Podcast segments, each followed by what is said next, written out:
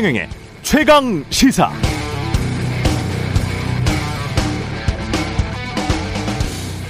네, 백운규 전 산업자원부 장관 임기 남은 산하 공공기관장을 부당하게 물러나게 했다. 법에서 정한 임기를 무시하고 정권 바뀌었다고 압력 넣는 건 직권 남용이다. 거기에 장관만이 아니라 청와대 윗선도 개입돼 있는 게 아니냐. 이게 백 전 장관에 대한 혐의 또는 의혹인데요. 백 전 장관 구속 여부는 오늘 결정납니다. 그런데 조선일보가 지난 9일 문정부 기관장 69% 임기 1년 이상 남았다 이런 제목의 기사에서 한상혁 방송통신위원장과 전현희 국민권익위원장을 대표적인 문재인 정부 알박기 인사다 이렇게 꼽았습니다. 또 권성동 국민의힘 원내대표는 방통위원장이나 국민권익위원장이 새 정부에서 여전히 버티고 있는 것은 모렴치한 일이다. 이렇게 이 기사에서 주장했습니다. 이건 뭘까요? 공무원이 임기가 보장된 공공기관 인사에 부당하게 개입했다면 불법. 언론이나 정치인이 거기에 대해서 말하는 건 자유. 물론 법적으로는 그렇습니다. 그러나 상식적으로 봤을 때 이런 언행들은 분명 모순됩니다. 이해되지 않죠? 네노 남불 시즌2의 시작인가? 이런 생각도 듭니다. 네, 안녕하십니까. 6월 15일 세상에 이익이 되는 방송 최경련의 최강시사 출발합니다. 저는 KBS 최경련 기자고요. 최경련의 최강시사 유튜브에 검색하시면 실시간 방송 보실 수 있습니다. 문자 참여는 짧은 문자 50원, 긴 문자 100원이 드는 샵9730 또는 유튜브 무료 콩 어플 많은 이용 부탁드리고요. 오늘 인터뷰 국민의힘 이준석 대표 연결해 보고요. 어제 밤이었습니다. 국토부와의 협상 타결 성공한 화물연대 이야기 들어보겠습니다.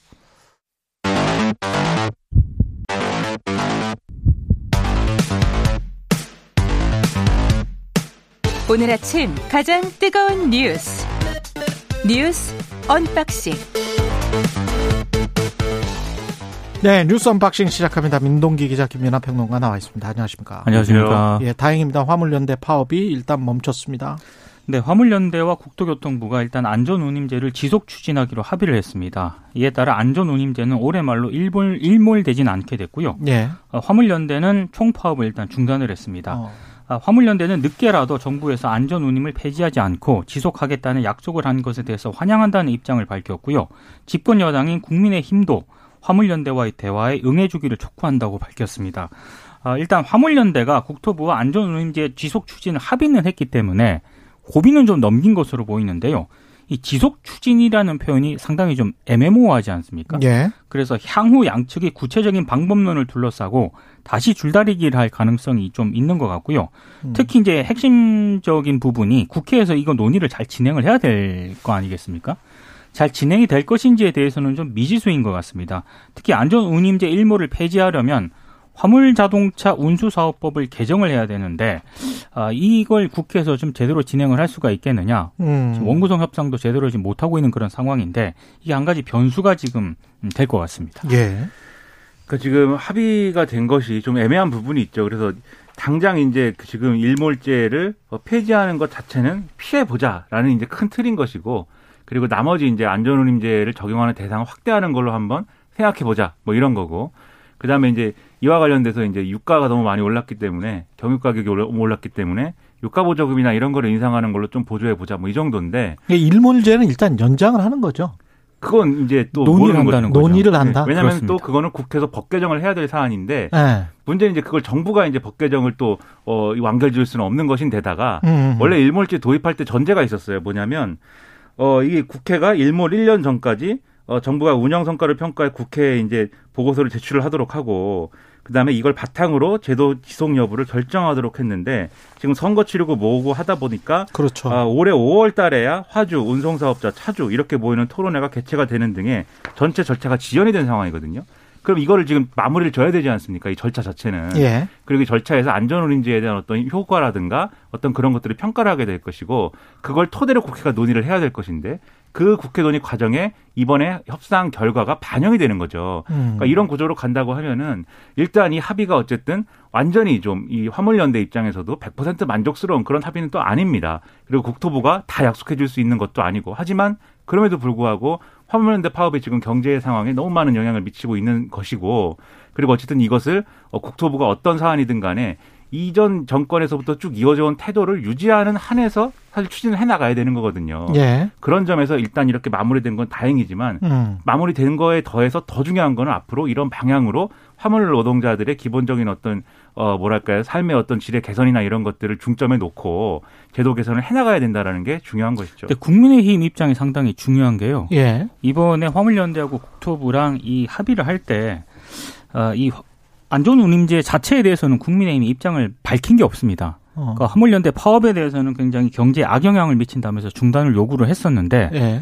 안전 운임제에 대한 입장은 안 밝혔거든요. 음. 더더군다나 화물연대와 국토부가 단 합의에 국민의힘이 전혀 지금 이 참여하지 않은 그런 상태이기 때문에 앞으로 국회 논의 과정에서 만약에 국민의힘이 반대를 한다면은 음. 이 논의 자체가 굉장히 진행되기가 어려울 가능성도 있습니다. 그리고 국민의힘의 이제 의견이 단일하게 모아지느냐 이것도 봐야 될 측면이 있는데 왜냐하면 이준석 이준석 대표 같은 경우에는 어 다른 이제 이 언론 인터뷰에서 이 일몰제를 폐지해가지고 지, 이 제도를 영속화하는 것에 대해서는 검토를 추가로 해봐야 되지만 그것에 대한 일정 정도 부정적인 인식을 밝혔는데 일몰제 자체를 이제 지금 당장 올해 말에 이제 적용하지 않고 음. 이걸 이 기한을 연장하는 것 자체는 뭐 충분히 할 수 있는 일이다라고 다소 긍정적인 입장을 얘기를 했거든요. 이준석 대표가 그렇습니다. 이따 또 한번 질문해 봐야 되겠네요. 그렇죠. 한번 물어봐야 예, 됩니다. 예. 근데 또 이 지금까지 이제 협상이 왔다 갔다 하는 또 흐름을 보면은 화물연대가 지난 4차 교섭 때 이제 이게 합의가 안 된 상황에서 밝혔던 입장이 국민의힘에서 반대해가지고 이게 엎어진 거다 이 얘기를 하잖아요. 음. 그러면 이게 국민의힘이 공식적으로 어떤 입장을 뭐 얘기하거나 이런 뭐 그림은 아니었을지라도 내부에 이제 어쨌든 화주 단체라든가 이런 쪽의 입장을 대변하고픈 어떤 그런 정치적 흐름도 있을 수 있는 것이지 않겠습니까? 예. 그래서 여기서 또 이 합의를 놓고 앞으로 이제 국민의힘 지도부가 어- 얼마나 지도력을 발휘할 것인지 음. 이런 것들도 상당한 변수가 되는 거죠. 그 화물연대가 국회 원구성 급사 이 구성이 계속 난항으로 지금 지연이 되다 보니까 예. 이 안전 운임제 해결을 위해서 원 포인트 지금 그 국회를 열어야 된다라고 요구를 하고 있거든요. 예. 가능성이 그렇게 높지는 않아 보입니다. 음. 원구성이라는 게 사실 화물연대가 요 화물연대가 요구하는 것은 이제 우리 일반 서민과 화물 노동자들에게 중요하고 경제적인 어떤. 파급력에 대해서 중요한 문제지만 그렇긴 하죠. 국회의원들에게 가장 중요한 그보다 더 중요한 게 원구성 누가 상임위원장 하느냐 어 이 각 각 당이 몇 개씩 가져가느냐 법사위 누가 하느냐 세상에서 제일 문제 제- 제일 중요한 문제 아닙니까 지금 예. 그래서 이걸 기대하기가 조금 어려운 상황이다라고 음, 생각을 하지만 뭐. 어쨌든 시간이 조금 있긴 있는 거예요 일몰제 예. 폐지가 이제 현실화 되기까지는 음. 그 시간 내에 합리적인 대응 대안을 내놓기를 바라고 뭐 제도를 뭐 일몰제 폐지를 해가지고 제도를 뭐 영속하지 않는다고 하더라도 예를 들면 일몰제가 적용돼 있는데 일몰제가 계속 연장되는 그런 제도들도 있습니다. 비슷하게 갈 수도 있는 거 아니겠습니까? 음. 그래서 그런 실효적인 대안들을 많이 좀 머리를 맞대고 모색을 해봤으면 좋겠습니다. 결국은 이거를 보는 관점 저는 그렇거든요. 이 기업 이익이냐 아니면 이게 사실상의 운전하는 운전 기사들이잖아요. 지입 지입 차주들이 네. 예. 그 사람들의 이익이냐 거기에서 중간에서 정부가 어떤 스탠스를 취하느냐 어떻게 조정하느냐 그 문제인 것 같아요. 근데 그렇습니다. 이게 뭐 인플레이션이랄지 이런 지난번에도 한 번 이런 말씀 드렸었는데 그런 비용 문제가 나왔을 때 기업이 소비자에게 부과하거나 기업이 뭐 비용 상승 때문에 건설사들이 뭐 올릴 수밖에 없다 분양가 이거는 당연한 시장 경제라고 이야기를 하잖아요. 그러면 인플레이션 때문에 경유값이 올라서 비용이 더 늘어나니 거기에 관해서 운임비를 더 달라. 시장 경제인데. 그렇죠. 그리고 이제 어, 화물 시장 경제예요, 그냥. 예. 그렇죠. 그 원래 이제 화물 노동자들이 음. 여러모로 어렵다. 그래서 음. 이제 운임을 좀 보장해줘야 된다라는 주장은 과거에 이제 뭐 예를 들면 뭐 표준 요율제라든지 예. 이게 무슨 기준을 정해달라라는 거에 가까웠습니다. 그래서 화물 노동자들이 특수고용 노동 상태이고 법적으로는 자영업자다 보니까 각기 제각기 이제 그 화물 운송 비용을 계약을 막 하는 그런 상황이 되면은 그렇게 되면 중간에서 이제 주선업자들이 가져가는 어떤 그런 수수료라든가 이런 부담도 있고 결국은 자기 살 깎아먹기식 경쟁으로 이게 상당히 어려워진다라는 개념들이 있었는데 근데 이게 너무 화물 노동자들의 처지를 개선해 달라라는 요구로만 비춰지고 이게 무슨 뭐 그렇죠. 그런 얘기가 되다 보니까 언론에서 자꾸 그 이 파업이나 뭐 이런 것들을 무슨 억지 부리는 것처럼 이야기를 하거나 그렇게 파업만 했다고 하면 국가 경제 이야기를 하는데 저는 그게 이런 식으로 보도하는 언론들은 서구 선진국에서는 진짜 없거든요. 그러니까 화물 그렇죠. 노동자 입장에서는 생존의 문제죠. 아니 그러니까 생존의 문제를 넘어서 객관적으로 그냥 서로 간의 이익의 문제잖아요. 그렇습니다. 이익과 이익이 그냥 부딪혔는데 그러면 정부는 최대한 그 이익에서 아 어느 정도 조정하고 서로 간에 협상하고 타협하는 거 중재하는 거 그게 이제 정부의 역할이잖아요. 그렇죠. 그래서 이런 네. 얘기가 안 먹히고 음. 여론이 안 좋다 보니까 들고 나온 틀이 그래서 안전 운임제예요. 그렇죠. 화물 노동자들이 적은 운임을 받게 되면 예. 과속, 과적, 과로의 문제에서 어, 자유로워질 수 없고 음. 그러면 도로를 이동하는 모든 사람들이 위험해질 수 있는 거 아니냐. 예. 그런 차원의 논의도 있다고 하면은 당연히 지금 말씀하신 대로 음. 정부의 역할을 했어야 되는 거거든요. 예. 이런 부분에서는 그동안의 과정이 좀 아쉽다 이런 생각입니다. 예, 정부와 국회의 역할 기대하고요. 한국 경제가 지금 복합 위기에 빠진 것 같다, 빠질 것 같다. 추경호 어, 기획재정부 장관의 이야기입니다. 이제 그렇게 진단을 했는데요. 예. 그렇게 진단을 할 수밖에 없는 상황입니다. 왜냐하면 음. 코스피가 1년 7개월 만에 2,500선 밑으로 일단 떨어졌고요. 30% 고점 대비 고점이 한 3,300 됐거든요. 그렇습니다. 예. 예. 저도 2,500선 밑으로 떨어진 건 굉장히 오랜만에 보는 것 같습니다. 음. 원달러 환율은 장중 연고점을 기록을 했습니다. 그리고 예. 어제도 금융시장은 인플레이션하고 미 연준의 giant step 공포에서 빠져나오질 못하고 있는 그런 상황인데 어, 어느 언론 보도를 보니까 지난해 개당 8천만 원을 웃돌았던 비트코인 가격 있지 않습니까? 예. 이것도 3천만 원 밑으로 떨어졌다라고 합니다. 음. 사실상 코로나19 발생 이후에 시중에 넘치는 유동성을 타고 부풀었던 자산 거품이 본격적으로 꺼지고 있는 것 아니냐 이런 분석도 나오고 있고요. 어, 이렇게 되면은 경기 부양을 위해 풀었던 유동성 회수는 예고된 수순이지만 어, 지금 굉장히 좀 예상치 못한 변수 가운데 하나가 전쟁으로 인한 고물가와 고강도 긴축과 같은 이런 충격이 계속 나타나고 있는 거 아니겠습니까? 그래서 세계 경제가 스태그플레이션 가시권에 진입하고 있다 이런 전망이 나왔는데 어제 기획재정부가 비상경제 대응 TF 회의를 열고요. 한국은행과의 정책 공조를 강화하겠다. 그리고 이번 주 예정된 국고채 조기 상환 규모를 2조 원에서 3조 원으로 확대를 하겠다. 뭐 이런 어떤 입장을 내놓았는데 음. 모두 채권 시장의 유통 물량을 늘려서 금리를 안정화시키려는 그런 조처에 무게 중심을 두고 있는데 하, 이렇게 조처는 좀 하고 있습니다만은 음. 걱정입니다, 진짜. 이- 이게 복합 위기라는 게 무서운 것은 네. 이 자리에서도 최경영 기자님이 여러모로 설명을 했었는데 예. 뭐 하나를 해결하기 위해서 이 수를 쓰면은 그게 또 다른 영역에서는 그렇습니다. 부정적으로 영향을 미치는 것이 되기 때문에 음. 그래서 복합 위기가 무서운 거죠. 지금 고물가, 고환율, 고금리, 저성장 이게 하나를 잡기 위해서 예를 들어 고물가를 잡기 위해서 뭘 하면 이 예를 들면 이 고금리가 이제 또 강화되는 것이고 그리고 저성장을 잡기 위해서 또 뭘 하면 그럼 또 여기에 대해서 이제 고물가가 자극을 받고 이런 그렇죠. 관계들이 성립이 되는 거잖아요. 그렇죠. 그래서 이제 손을 대기가 어려운 건데 그거 그것 이상의 더 어려운 게 지금 대변수의 어떤 폭이 너무 크기 때문에 그렇습니다. 음. 이 영향 폭이 너무 크기 때문에 그래서 더 걱정스러운 것인데다가 미국은 지금 상당히 분위기가 흉흉한 것 같아요. 지금 giant step 말씀하셨는데 지금 FOMC에서 0.75% 포인트 금리 인상 단행할 것이다 이런 얘기가 나오면서 이게 그 전까지는 big step 얘기하다가 giant step 얘기하면서 아 무섭다 이렇게 얘기하는 거 아니겠습니까? 근데 제가 또 신문을 보다 보니까 JP 모건에서 내놓은 보고서에는 어, 이 연준이 기준금리 1.1.0% 포인트 인상 가능성도 작지 않다. 뭐 이렇게 주장을 또 하는 사람도 있다는 거예요. 그냥 1% 포인트로 그렇죠. 0.75% 포인트가 아니고 그렇죠. 1% 올릴 수도 있다. 근데 이거는 이제 음. 뭐 이게 주류의 의견, 다수의 의견인지 제가 모르겠습니다만 이게 뭐 수석 economist, JP 모건의 수석 economist라 이, 이, 이 economist라는 사람이 보고서를 낼 정도라고 하니까 음. 그럼 얼마나 무서운 일입니까? 근데 한국은행 우리 통화당국의 입장에서는 이, 이 변수를 그냥 뭐 모른 체하고 우리는 뭐 계속 똑같이 하겠습니다라고 할 수도 없는 거잖아요. 금리 인상 속도는 또 올라가야 되잖아요.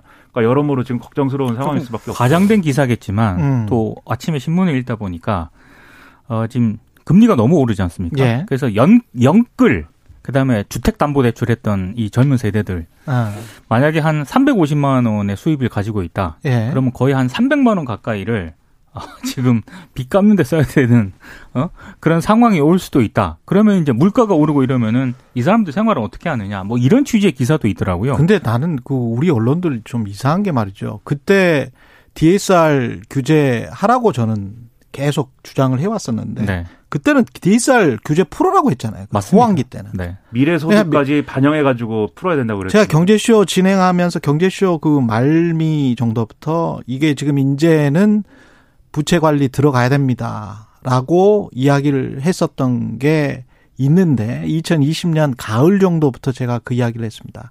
부채 관리는 들어가야 된다. 지금 시점에 부채 관리 들어가지 않으면 나중에 큰 코 다친다. 근데 지금 그 상황이 나온 것이고, 근데 또 지금 상황에서 또 너무 또 위기를 과장할 필요는 저는 또 없다고 봐요. 경제는 너무 다면적이기 때문에 뭐 래리 서머스처럼 인플레이션이 너무 심하게 올 것이기 때문에 지난해 가을부터 그냥 막 아, 지난해 거의 봄부터죠. 그렇죠. 2021년 봄부터 서머스 교수 같은 경우는 인플레이션 크게 올 수 있기 때문에 과감하게 금리 올려라 이렇게 주장을 했었던 분이 있고 그다음에 버냉키 연준 전 연준 의장 같은 경우는 지금도 그냥 soft landing 할 수도 있다. 미국 경제가 그냥 경기 불황 이게 스태그플레이션도 정의를 명확히 해야 돼요. 그러니까 경기 침체와 인플레이션이 같이 온다는 음. 건데 경기 침체라는 게 마이너스 성장을 하는 거거든요. 마이너스 성장까지 갈까? 저 거기에 관해서는 저는 의구심 의구심을 가지고 있어요. 경제 성장률이 마이너스까지 갈까? 물론 성장률이 둔화될 거는 명확하게 그렇죠. 그렇죠. 보이죠. 그런 측면들이 있고 그 다음에 지금 저 크게 역사적으로 크게 한번 봐봅시다. 크게 한번 봐보면 있잖아요. 2008년 금융위기 때 우리가 이제 부도가 날 것 같다 이런 상황이 이제 부도를 제일 걱정하는 거잖아요. 그러면 신용이 아주 좋은 기업의 채권과 신용이 아주 나쁜 정크 본드라고 하잖아요. 쓰레기 본드. 이 정크 본드 이 채권의 차이가 있거든요. 그 차이 이게 high yield spread인데 그 차이가 어 금융위기 때는 막 20% 그랬어요. 음. 20% 그랬다니까. 그 차이가 그러니까 20% 프리미엄을 더 줘야 내가 채권을 발행할 수 있는 거예요. 그러면 다 망하란 이야기지. 그렇죠. 음. 다 망하란 이야기죠. 근데 그게 그 지난번에 2020년 그 초때 있잖아요. 금융시장이 막 벼락을 쳤을 때 코로나19 사태 때 그때 10% 조금 못 미쳤거든요. 지금 현재 상황 제가 오늘 찾아보고 왔어요. 그래서 연준 홈페이지 가가지고 찾아보고 왔는데 5%가 아직 안 됐어요. 네. 음. 5%가 아직 안 됐습니다. 그러니까 6% 정도 가면 혹시 좀 그 전문가들이 위험 위험할 수 있을 것 같다. 좀 관리해야 될 것 같다. 뭐 이런 이야기를 하는 건데 5% 정도 안 됐, 5%가 아직은 안 됐기 때문에 그런 측면이 있다. 근데 한국은 지금 다른 걸 보면 한국이 우리가 문재인 정부 때 한국이 부도 뭐 이런 이야기 할 때 CDS 프리미엄이라는 이야기를 좀 들어보셨을 거예요. 그렇죠. 국가별로 어 미국 같이 완벽하게 거의 부도가 안 날 나라에다가 다른 나라들은 그러면 얼마나 부도가 날까? 거기에 위험 그 rate 네네네. 예 금리를 좀 더 하는 거죠. 그게 높아지면 높아질수록 안 좋은 거 아니겠습니까? 그렇습니다. 근데 한국 같은 경우에 이번 상황에서 지금 상승률이 최근에 보니까 140, 164%나 증가했네. 어. 그러니까 많이 증가한 거는 사실이지만 아직도 CDS 프리미엄이 뭐, 뭐, 우리가 망할 것 같은 그런 수준이다. 그건 전혀 아닙니다. 예, 오랜 오랜만에 듣는 지표예요. 왜냐하면 예, 이렇게 전혀 금융- 아닙니다. 금융 예. 불안정이나 이런 게 심할 때는 예. 저 CDS 프리미엄하고 그다음에 변동성 지수하고 이런 지표가 얼마가 됐다라는 게 예. 아예 안 뉴스에. 많이 아, 뉴스에 많이 또 나왔는데 그렇죠. 근데 지금은 이제 전혀 말을 안 하고 있는데 그렇죠. 왜 그런지도 모르겠지만 그러니까 차분차분히 숫자로 놓고 보면 물론 위기 상황인 건 맞고 우리가 변동 금리를 변동 금리 대출을 이용하시는 분들이 가게든 기업이든 많은 거는 사실이에요. 그래서 조금 안 좋은 거는 사실이지만 위기 관리를 잘 해 나가면 아직은 시간이 있으니까 차츰차츰 해보자고요. 이거를 너무 또 언론이 그러니까 대비를 과장해서 잘하면 뭐, 됨- 뭐 어떻게. 된다. 스태그플레이션이 과- 막 온다. 뭐 이렇게 좋은 말씀입니다. 예 네. 속단할 필요는 없습니다. 그 이제 예. 워낙 상황이 이렇게 되다 보니까 이제는 그러니까 또 전문가들의 발언을 인용해가지고 기사를 또 쓰는데 언론이 그렇죠. 뭐 그럴 수밖에 없는 거긴 한데 예. 전문가들의 논의도 이렇게 되다 보니까 어, 그걸 언제부터 잘못된 거냐를 또 따지는 그런 상황이기도 한데 이게 결국 음. 2008년 얘기까지 막 가고 그러더라고요. 그렇죠. 2008년 금융위기 때 돈 네. 푸는 것까지는 좋았는데 빨리 그거를 마무리했어야 됐다. 뭐 질질 끌다가 코로나19까지 와가지고 더 조기에 종료할 수 없게 됐고 그러다가 러시아 러시아 우크라이나 침공도 있고 근데 이거를 언제부터 잘못됐느냐를 뭐 따지고 이런 거는 뭐이 이 교수들의 영역으로 남는 아닌 거고 거죠. 그렇죠. 그렇죠. 지금 대책이 있어야 되는데 예. 그럼 어떤 대책들이 가능한 거냐에 대해서 윤석열 대통령은 공급 사이드에 서 물가 상승 요인이 나오는 거기 때문에 음. 정부가 할 수 있는 조치들을 다 취하려고 한다 이렇게 얘기를 했거든요. 그렇죠. 그리고 우리가 기대감을 갖고 정부 조치를 좀 봐야 되겠는데 음. 일단 거론이 되는 대책들은 몇 가지가 있는 것 같습니다. 그래서 뭐 수입품에 붙는 세금을 낮춘다든지 그다음에 뭐 할당 관세를 더 늘린다든지 그리고 이제 뭐 유류세를 전액 감면하는 데까지 한번 고려를 해본다든지 뭐 일부 이제 법 개정 없이 할 수 있는 한도인 37%까지 깎아주는 거 여기까지는 일단 한다고 하는데 음. 그런 것들이 논의가 되고 있는데 근데 오늘 언론 보도를 쭉 보면은 이런 것들도 어떤 어, 큰 어떤 효과를 거둘 수 있는 음. 그런 대책까지는 아니다. 상당히 걱정스럽다는 얘기도 그렇죠. 있거든요. 네. 예. 그래서 대책도 그러니까 지금 상황이 우리가 우려할 만한 뭐 그런 상황까지 엄청난 위협까지는 아니라 할지라도 예. 정부가 대책을 좀 잘 세워서 효과적으로 대응하는 것이 좋겠습니다. 우리가 오늘 사실은 특별하게 56분까지 할 수 있게 됐는데 분명히 시간이 부족할 거라고 내가 그랬잖아요. 일단 날씨 이야기부터 좀 듣고 다시 이야기 나누겠습니다. 예. 오늘 하루 이슈의 중심. 당신의 아침을 책임지는 직격 인터뷰. 여러분은 지금 KBS 일라디오 최경영의 최강 시사와 함께하고 계십니다. 예, 뉴스 언박싱 계속하겠습니다. 윤석열 대통령의 부인 배우자 김건희 여사 경남 김해 봉하마을을 찾을 때 옆에 있었던 그 사람 누구냐? 네. 뭐 그거 가지고 계속 언론이 보도하고 있습니다. 어제 하루 종일 시끄러웠는데요. 예. 일단 김건희 여사의 지인이고 대학 교수라는 게 음. 아, 대통령실 측의 입장입니다. 예. 아, 이 여성은 충남대 무용학과 김모 겸임 교수로 확인이 됐고요. 겸임 교수. 네, 윤 대통령의 대선 선대위와 인수위에서 활동을 했던 인물입니다. 아, 그리고 김건희 여사가 대표로 있었던 코바나 컨텐츠 임원을 맡기도 했었고요. 예. 아, 강신업 변호사와 함께 그 김건희 여사 팬클럽 건희사랑 회장인 강, 강신업 변호사와 함께 예. 아, 지난해 열린 대한민국 장애인 국제 무용제의 조직위원회에 또 이름을 올리기도 했던 그런 인물입니다. 최, 이때는 최 측근이네요. 그렇습니다. 예. 이때는 코바나 전무라는 또 직함을 사용을 했다라고 하는데요. 예. 일단 김건희 여사 공식 일정에 지인이 동행을 한 것과 관련해서 대통령실 입장은 처음부터 비공개 행사였고 공개할 생각이 없었다 이렇게 해명을 하기는 했습니다만 좀 문제가 있는 게요. 어 이걸 김건희 여사의 봉화마을 방문을 과연 비공개 행사로 볼 수가 있을 것인가? 여기에 대해서는 많은 언론들이 좀 비판을 하고 있습니다. 음. 대통령실 공동 취재단까지 꾸려지면 이건 공식 행사로 봐야 된다 이런 입장인 거고요. 그렇죠. 또 하나는 김건희 여사의 봉화마을 방문 취지와 관련이 없는 그런 지인이 대통령 경호처의 공식 경호와 의전 속에서 참배를 해도 되는 것인가? 이런, 이런 또 문제가 제기가 되고 있습니다. 예. 실제로 사전 신원 조회라든가 통보를 거치지 않은 사람이 행사 때 대통령이라든가 대통령 부인에게 근접하는 것은 엄격히 통제가 되고 있는데 그렇죠. 과연 그렇게 통제를 했는가 이런 또 부분이 논란이 되고 있고요.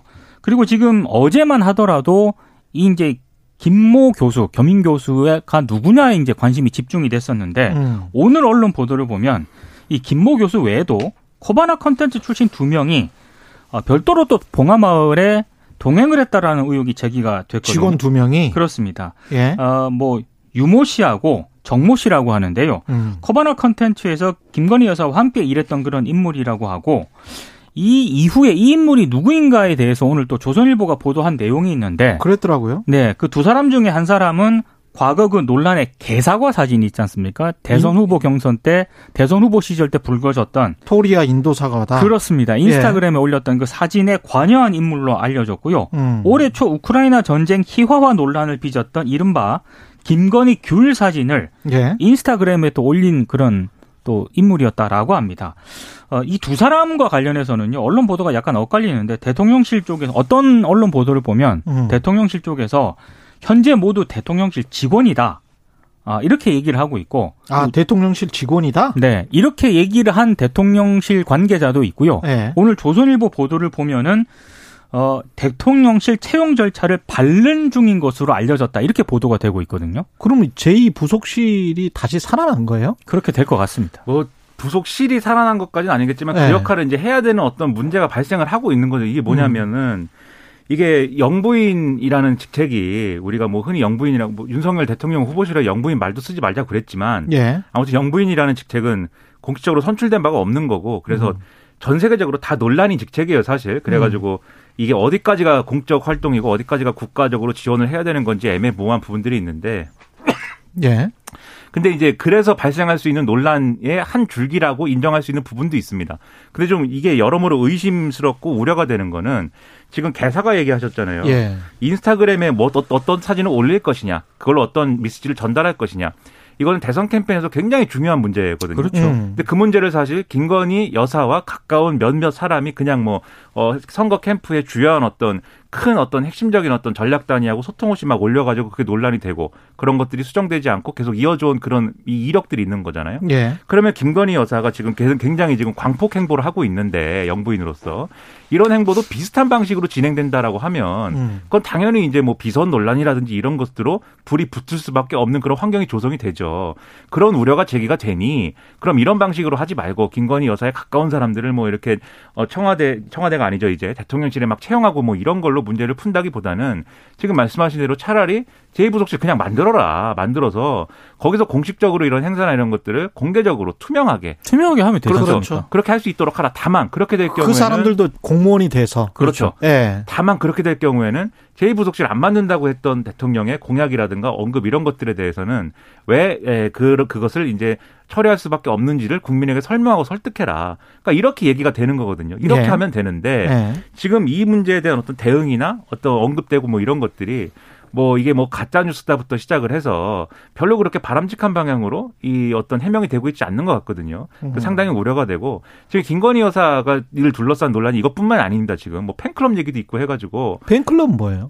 팬클럽 얘기 이제 지금 김건희 여사가 이것도 이제 김건희 여사의 요청으로 만들어졌다라는 의혹이 있는 뭐 그런 팬클럽인데 아까 그 강신업 변호사 강신업 편. 변호사가 회장인데요. 예. 그 회장과 관련한 여러 가지 돌출 행동 뭐 이런 것도 아. 문제가 되고 있고 결국에는 김건희 여사가 직접 팬클럽에 그 공개돼서는 안 된 사진을 뭐 준 것 아니냐 이런 의혹도 불거졌고 음. 최근에 이제 강신업 변호사 같은 경우에는 본인을 비판했던 그 유창선 시사평론가 있지 않습니까? 예. 유창선 시사평론가에게 굉장히 또 거친 발언을 해서 또 논란이 좀 벌어지고 있는 그런 상황이거든요. 근데 이런 상황 자체가 제가 봤을 때 어찌됐든 대통령의 부인이지 않습니까? 예. 계속해서 이런 논란이 불거지는 것 자체가 굉장히 좀 적절하지 않은 것 같고요.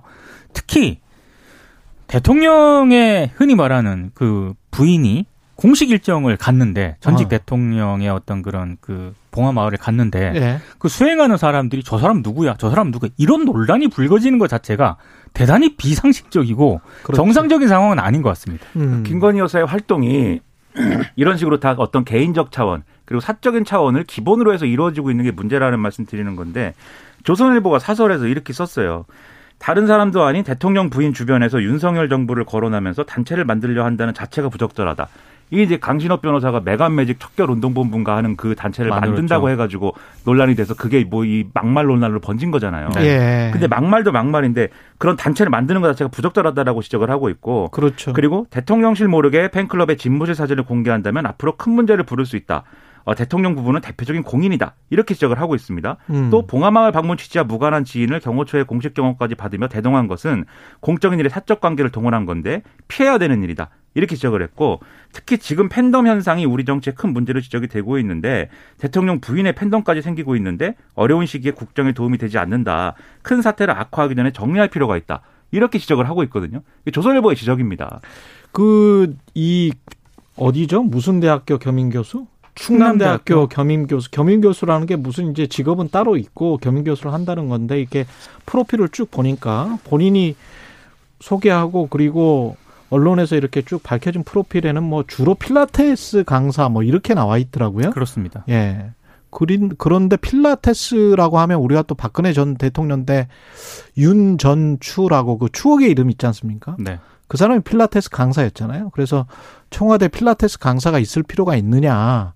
뭐 이거 가지고 굉장히 논, 논란이 있었는데 이게 지금 뭐 겸임 교수다. 그 교수라는 타이틀이 그럴 그럴 듯해 보이니까 그냥 이렇게 대통령실에서 이야기를 한 것 같은데 뭐 특별히 하시는 일이 없으면 그냥 그리고 최측근이고 일을 해야 된다. 이 사람이 보좌를 해야 된다. 그러면은 공무원으로 채용하는 게 맞죠. 그렇죠. 그렇죠. 예.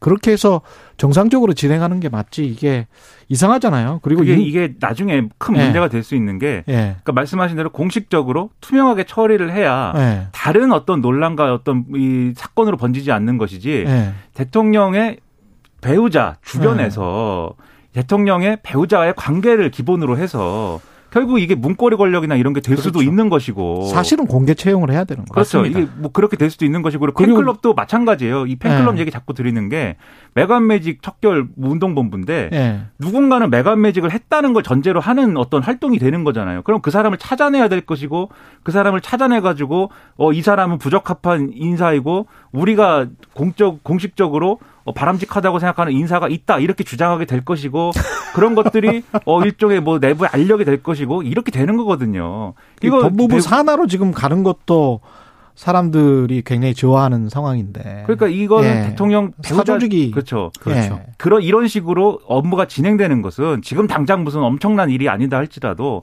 이건 사전에 이런 것들은 빨리 정리를 하는 것이 좋다라는 지적이 왜 나오는지 이것들을 좀 새겨봐야 됩니다. 그리고 토리 이 개사과 논란 당시에 분명히 대통령 그때는 후보였죠.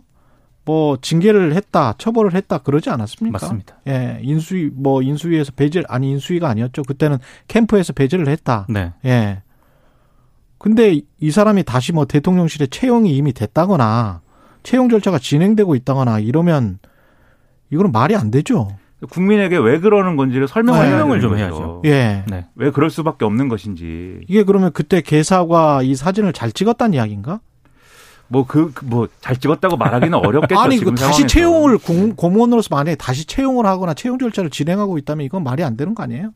이제 그거도 여러모로 여러모로. 의구심을 가질 네. 수밖에 없고. 이 사람이 그 사람이라면 조선일보의 보도대로 네. 저는 납득하지 못하겠는데 대통령실 집무실 명칭은 용산 대통령실 뭐 이렇게 되는 겁니까? 그렇게 사실상 결정이 된 것 같습니다. 예. 온라인 선호도 조사 결과 예. 과반을 득표한 명칭이 없었다라고 하고요. 음. 그리고 어 최종 후보 다섯 개가 이제 최종 후보작이 됐는데 말씀을 드리면 국민의 집, 국민청사, 민음청사, 바른누리, 이태원로 22였습니다.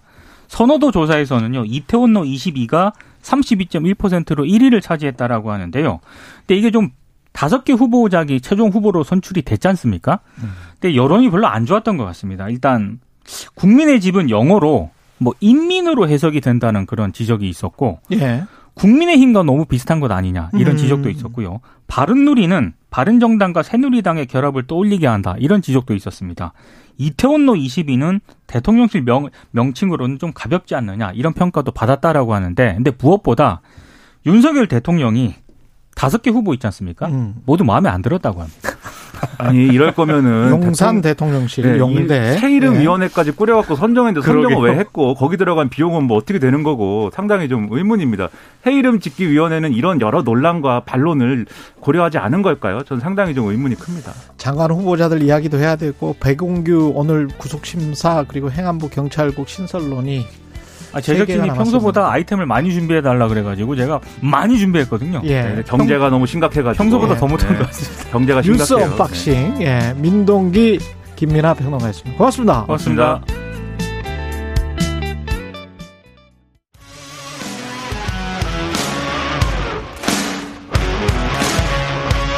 오늘 하루 이슈의 중심 최경영의 최강 시사.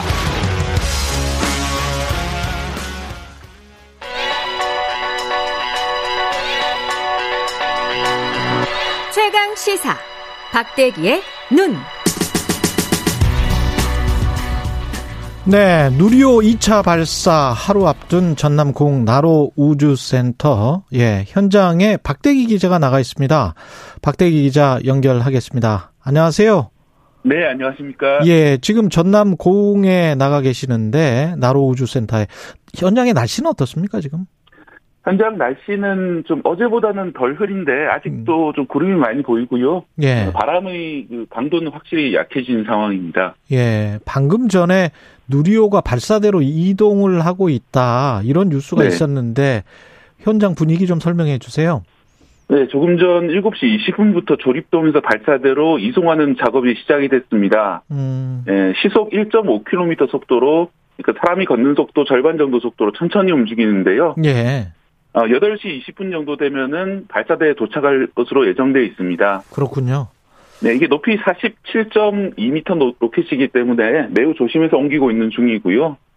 또 이송로가 커브도 있고 경사가 있기 때문에 어, 천천히 옮기고 있습니다. 이후에 오전 중에 기립 작업을 하고요. 예.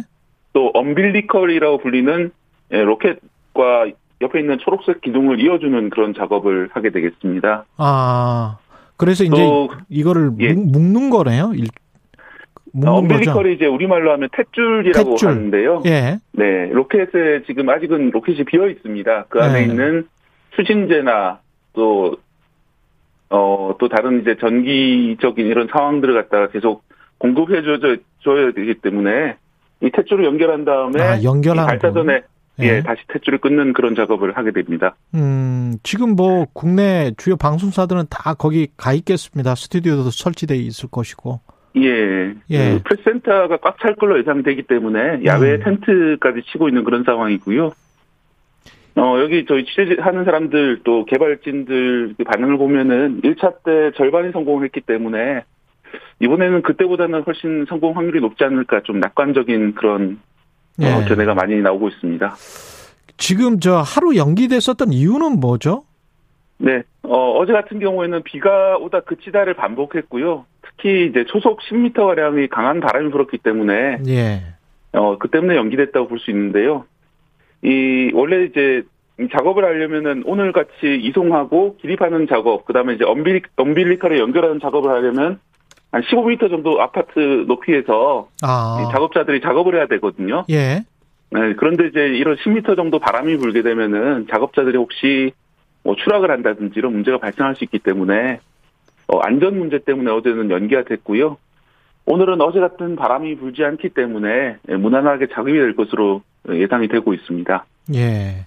이게 지난번에 절반의 성공이었는데 그때 왜 실패, 절반의 실패는 왜 있었던 겁니까?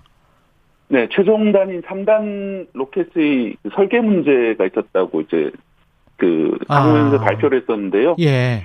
어, 그, 그러니까 이제 산화, 산화제 탱크 내부에 있는 헬륨 탱크를 고정하는 지지대가 음. 예, 충분한 강도로 제작되지 않아서 예, 중간에 이탈을 하면서 어, 여기저기 충격을 줬고 또 산화제가 누설되면서 예, 마지막 최종 엔진의 추진력이 약해졌기 때문에 어, 목표로 했던 고도인 700km 고도에는 도달했지만 예, 속도는 목표로 했던 초속 7.5km에 미치지 못했고 예, 그 때문에 이제 어 위성 모사체가 바로 추락하는 그런 사고가 있었습니다. 예. 이번에는 그 점을 보완을 했기 때문에 어, 또 동일한 문제는 발생하지 않을 거다 이렇게 보고 있습니다. 이번에 이제 2차 발사하게 되면 보통 이게 3단 발사한다고 하잖아요. 그 발사되는 과정 다시 한번 설명을 해 주시겠어요? 어, 이, 일단 이제 3단으로 발사되는 이유부터 설명을 드리자면요. 예. 어, 이건 마치 우리, 우리가 이제 에베레스트 산을 등반을 할때 음. 베이스 캠프 또 제1 캠프, 제2 캠프 이런 식으로 아, 그런 식이구나. 캠프를 나눠, 나눠서 이제 등정을 하잖아요. 예. 예, 처음부터 이제 막 아주 무거운 텐트라든지 배낭을 짊어지고 예, 저 밑에서부터 꼭대기까지 올라갈 수는 없습니다. 예. 마지막 꼭대기 올라갈 때는 짐을 최대로 줄여가지고 예, 최소한의 짐만으로 정상을 올라가야 됩니다. 음. 예, 왜냐하면 이제 가장 그렇죠. 빠른 속도를 내야 되는데 예. 그런 중간에 있는 가벼워야지. 다른 예. 예. 다른 이제 몸체를 그대로 달고 우주로 나갈 수는 없기 때문에 그런 것이죠. 그래서 예. 어, 반분리를 하게 되는데요. 모든 로켓들이 그래서 최소 2단, 어, 많으면 4단까지 이렇게 분리해서 발사를 하게 됩니다. 예. 1단 발사 이후에 어, 분리를 하고 그다음에 이제 앞에 있는 페어링까지 분리를 하게 되고요. 그다음에 예. 2단, 3단 이런 식으로 네, 발사 과정이 진행이 되고요. 3단에서 이번에는 위성 모사체뿐 아니라 어, 실제 위성 위성도 다섯 기를 싣고 가서 우주에 그 어, 궤도에 안착시키는 그런 과정들이 진행되게 되겠습니다. 이번에는 위성을 몇 개를 싣고 가? 다섯 개? 네, 다섯 개를 싣고 갑니다. 오, 그러면 그거는 그 위성은 떨어지지 않고 한동안 그러면 우주 상공에 네, 궤도를 예, 궤도를 도는. 유지하게 되고요. 예.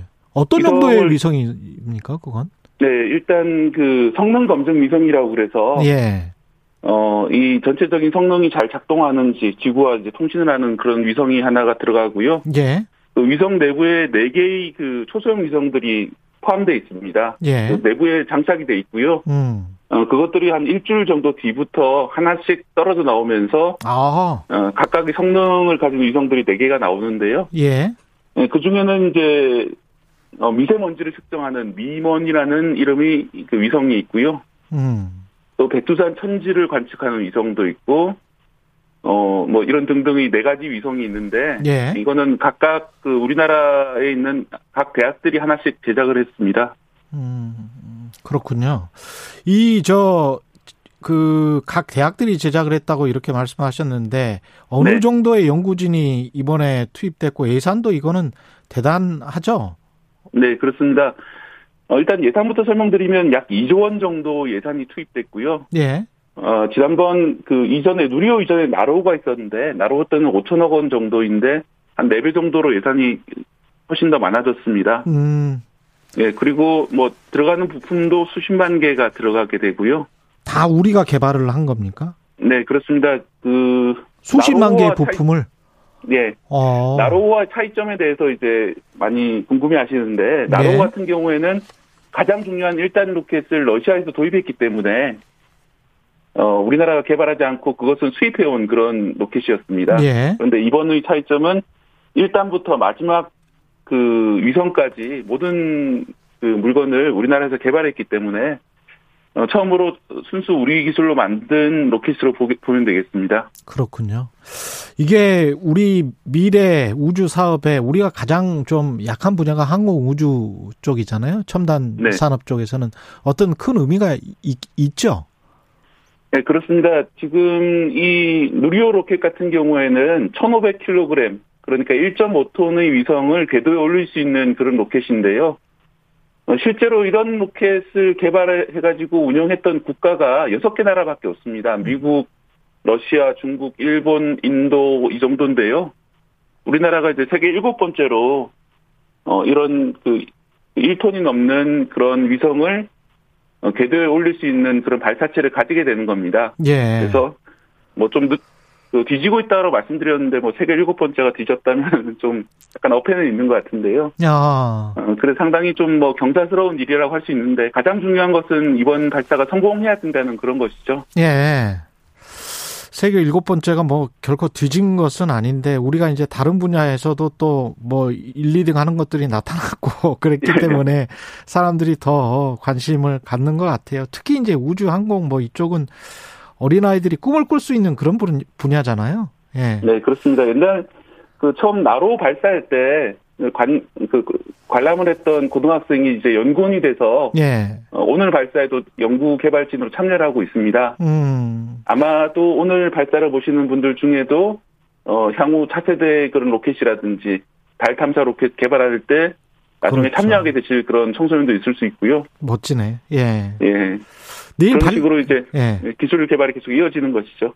내일 발사 일정 간단하게 소개해 주시죠. 네. 예정되는 발사 시간은 오후 4시고요. 예. 예, 그 1시간 20분 정도 전에, 음. 어, 그, 추진대 충전을 시작하게 되고, 뭐, 그때부터는 거의 자동적으로 이 발사 과정에 진입을 하게 됩니다. 예. 내일 오전 중에는 최종 점검을 할 거고요.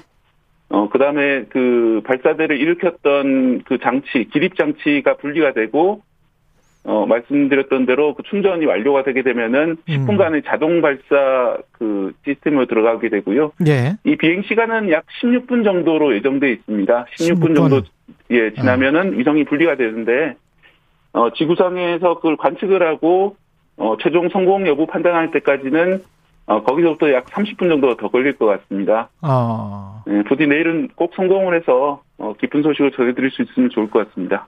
꼭 그래야 되겠습니다. KBS 1TV에서 이거 생중계 하겠죠? 오후 예, 4시에. 당연히 생중계를 하고 예. 있고요. 저도 내일 중계 방송에 참여할 예정입니다. 예. 역사적인 방송에 참여하게 돼서 개인으로서도 네, 영광으로 생각하고 있습니다. 예. 박대기 기자 화이팅. 예, K1224님이 우주항공 선진국에 진입하길 바랍니다. 자랑스러운 대한민국 말씀하셨고요. 강신관 님 발사 성공 기원. 예, 이렇게 최강시사 청취자분들 곳곳에서 응원 메시지 왔습니다. 예, 고맙습니다. 네, 박대기. 기자였습니다. 예. 공정, 공익, 그리고 균형. 한 발짝 더 들어간다. 세상에 이익이 되는 방송. 최경영의 최강 시사. 네, 오늘 인터뷰 취임 1년 맞은 아, 국민의힘 이준석 대표 전화로 연결되어 있습니다. 안녕하세요. 네, 안녕하세요. 예, 시간이 약간 좀 아, 예. 예. 그랬네요. 예, 예. 예. 예, 11분에 만나게 됐습니다. 취임 1년 소회부터 말씀해 주세요. 아무래도 뭐, 이렇게 저도 도전하는 영역이긴 한데, 어쨌든 음. 당 대표라는 역할이 어떤 것인지 사회적으로 규정된 것을 벗어나서 그 이상으로 한번 해보기 위해서 열심히 도전하고 있습니다. 예. 아, 그리고 참 어제 그 극적으로 타결된 화물연대 그 협상 이거는 뭐 자, 일단은 잘 된 거죠. 어떻게 보세요? 아무래도 뭐 원희룡 장관이 예. 매우 뭐이 부분에 대해서 중심을 잡고 잘 한 것 같다 이런 예. 생각이 들고요. 그리고 어제 보면은 뭐 민주당에서도 우상호 대표, 우상호 비대위원장께서 음. 뭐 사자 간의 협- 협의를 하자 뭐 이런 것부터 이런 제안을 해주시고 했지만은 음. 이게 너무 협상이라는 것이 다자간으로 가게 되면은 오히려 이해 조정이 어려울 수 있습니다. 그러니까 음. 앞으로 이런 그 민감한 협의에 대해 가지고는 정말 이해 당사자의 가장 가까운 사람들끼리 이것을 해결할 수 있는 그런 문화가 성립되는 게 좋다 이렇게 보고 윤석열 정부에서 어쨌든 이런 어 사회적 갈등을 조정해 나가는 것에 있어 가지고 뭐 조금 다소 이제 시간이 걸려서 안타깝긴 하지만은 예. 어 그래도 대화로서 해결하는 좋은 선례를 남겼다 이렇게 생각합니다. 예. 앞으로 이제 연장이냐 존치냐 폐지냐 뭐 이거 가지고 국회에서 또 논의를 하시겠네요. 그죠?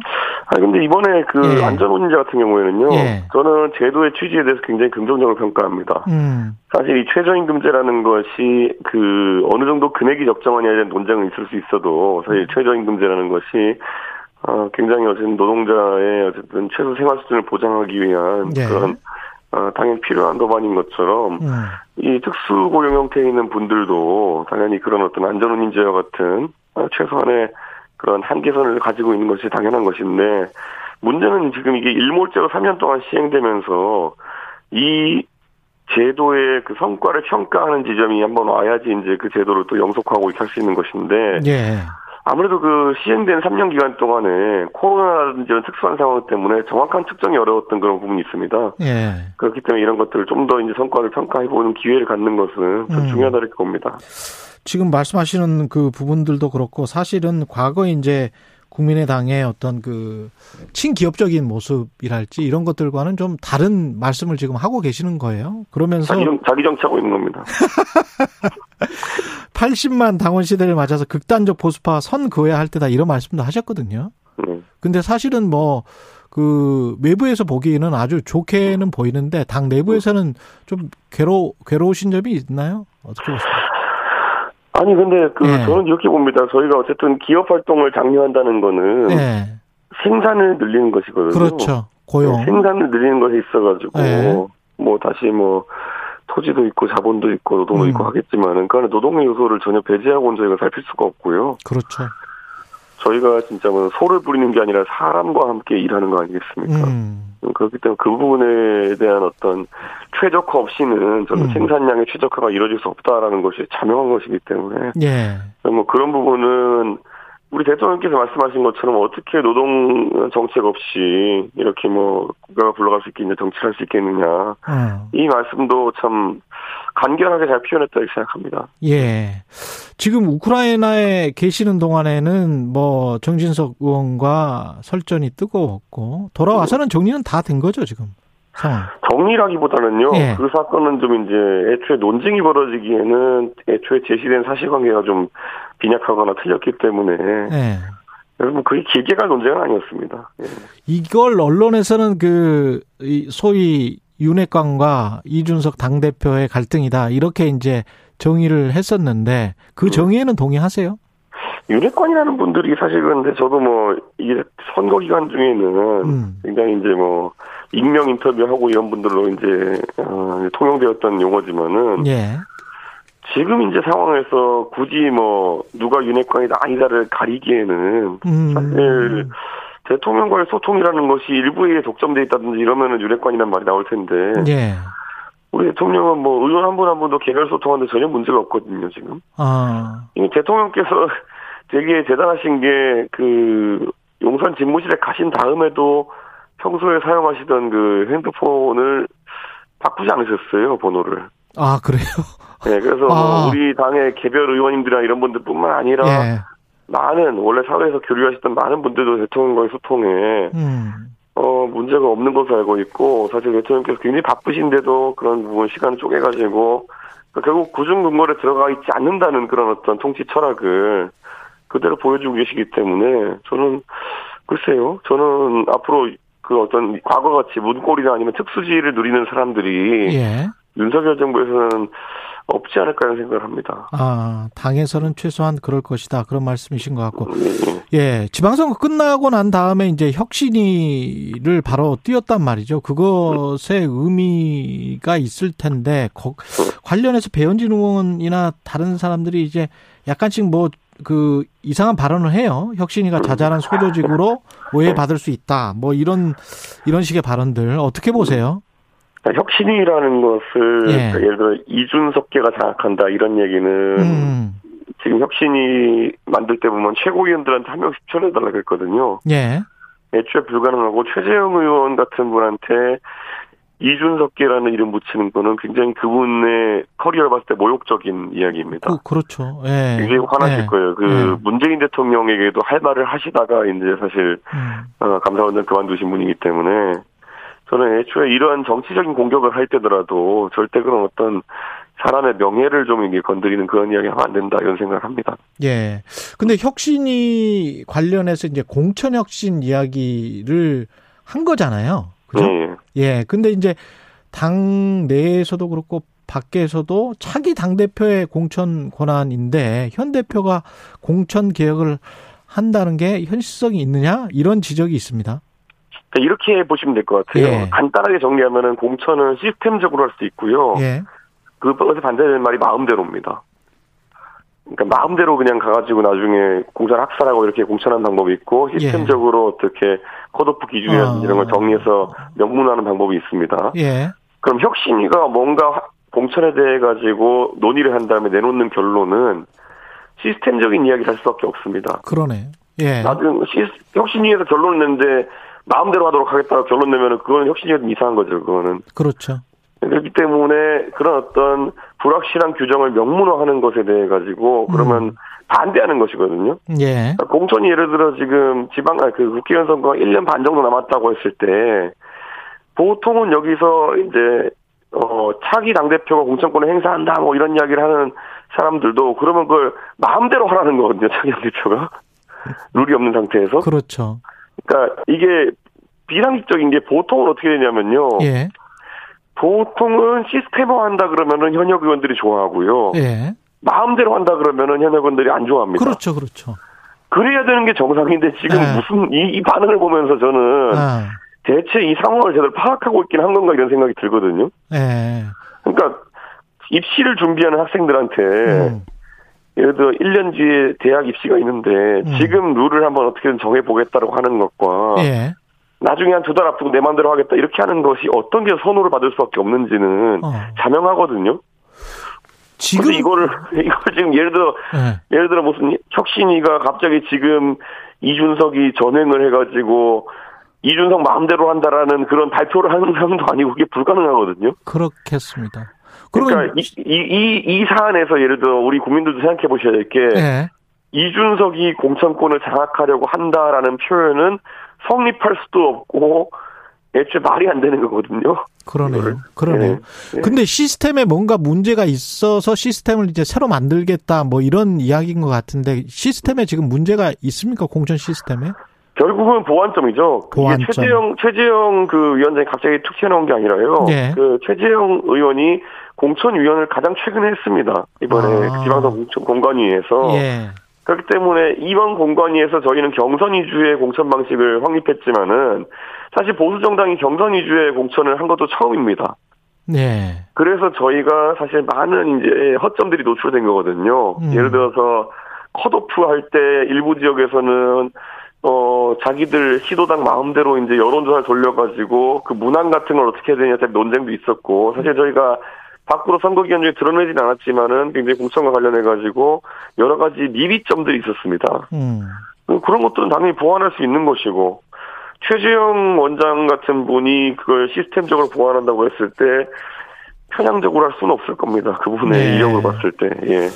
그리고 최고위원 자리 관련해서 안철수 의원이 추천한 정점식 그다음에 김윤 전 국민의당 서울시당 위원장 이 수용 불가 아, 재고 요청하기로 했다고 하는데요. 왜, 음. 왜 그렇습니까? 이 사람들은 안 되는 겁니까? 우선 정당의 최고위원회가 예. 아홉 명으로 저희가 규정돼 있습니다. 음, 그런데 저희가 지금 뭐 김재원 최고위원님이 어, 이신상의 사유로 사퇴하신 다음에 지금 여덟 명이거든요. 예.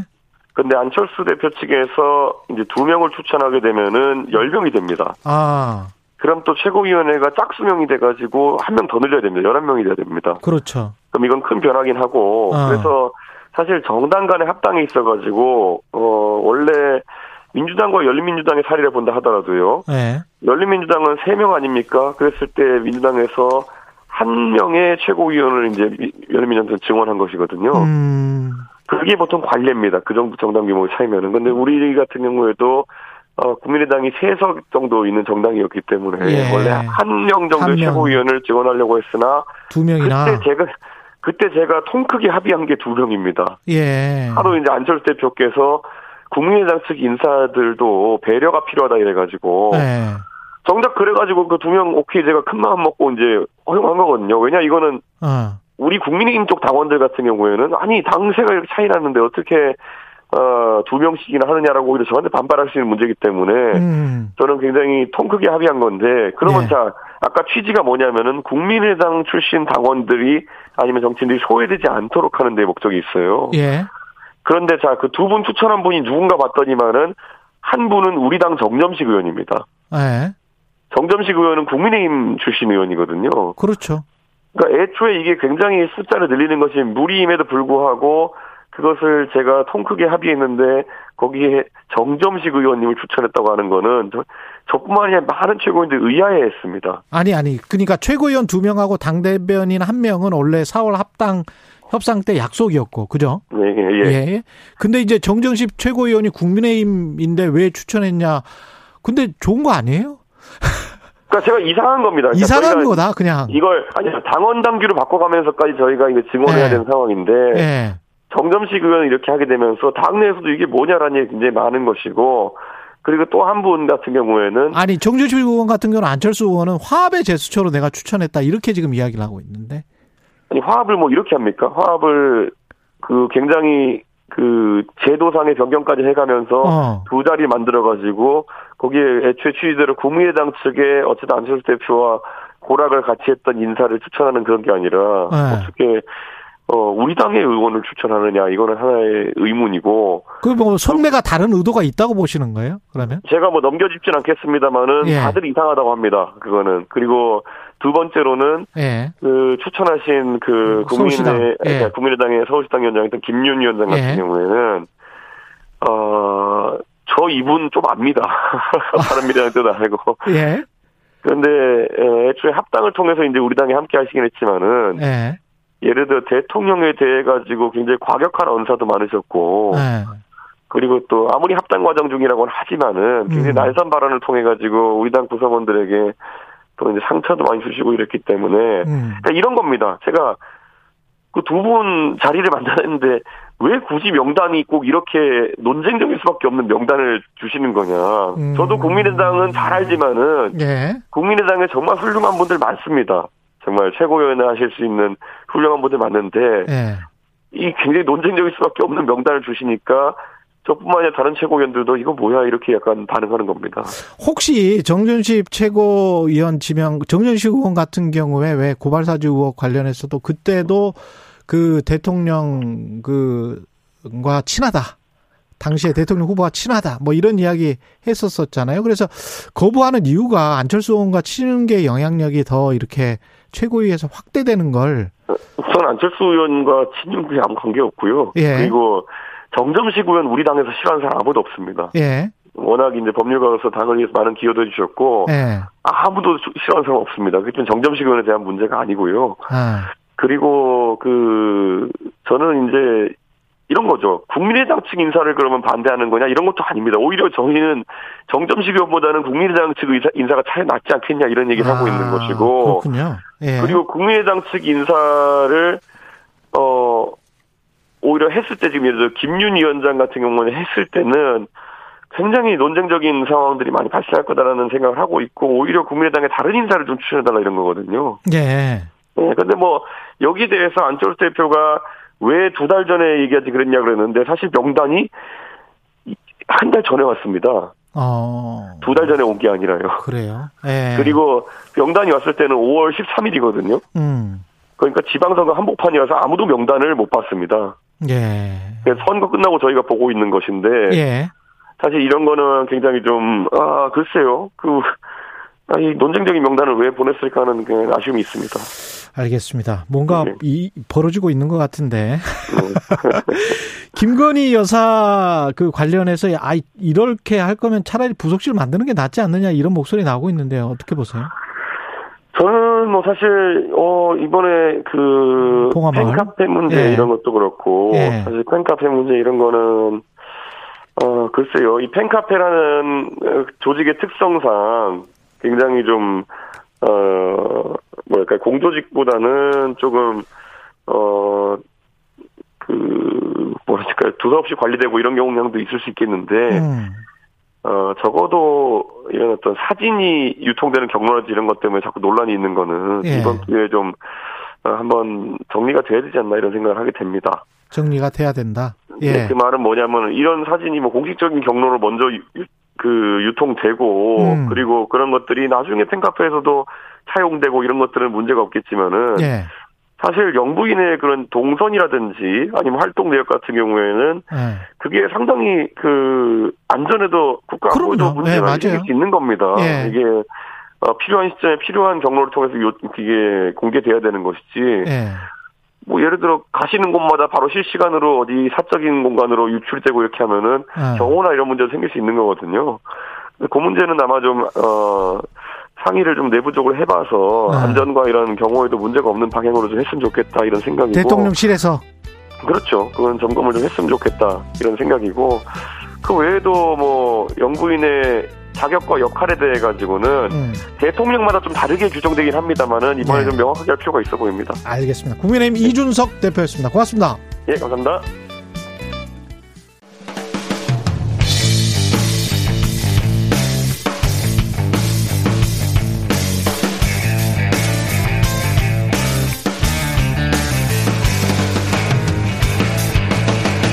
최경영의 최강 시사.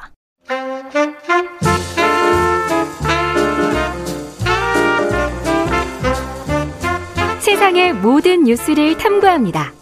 김준일의 뉴스 탐구 생활. 네, 화제가 되는 이슈를 깊이 있게 파헤쳐보는 뉴스 탐구 생활. 세상 모든 것이 궁금한 남자. 김준일 뉴스탑 대표 나와 계십니다. 안녕하십니까? 네, 안녕하세요. 네, 오늘 참 빨리 나와주셔서 감사합니다. 뛰어왔어요. 오늘의 탐구 주제는 뭡니까? 예. 그러니까 우크라이나 의용군으로 참전한 이근전 대위가 음. 지금 검찰 송치 예정이거든요. 예. 그래서 뭐 혐의가 무엇인지 그리고 그 내용이 예. 좀 적절한지 또 하나는 예. 분쟁 지역에서 지금 언론인이 우크라이나죠 취재를 했는데 지금 처벌받을 상황이에요.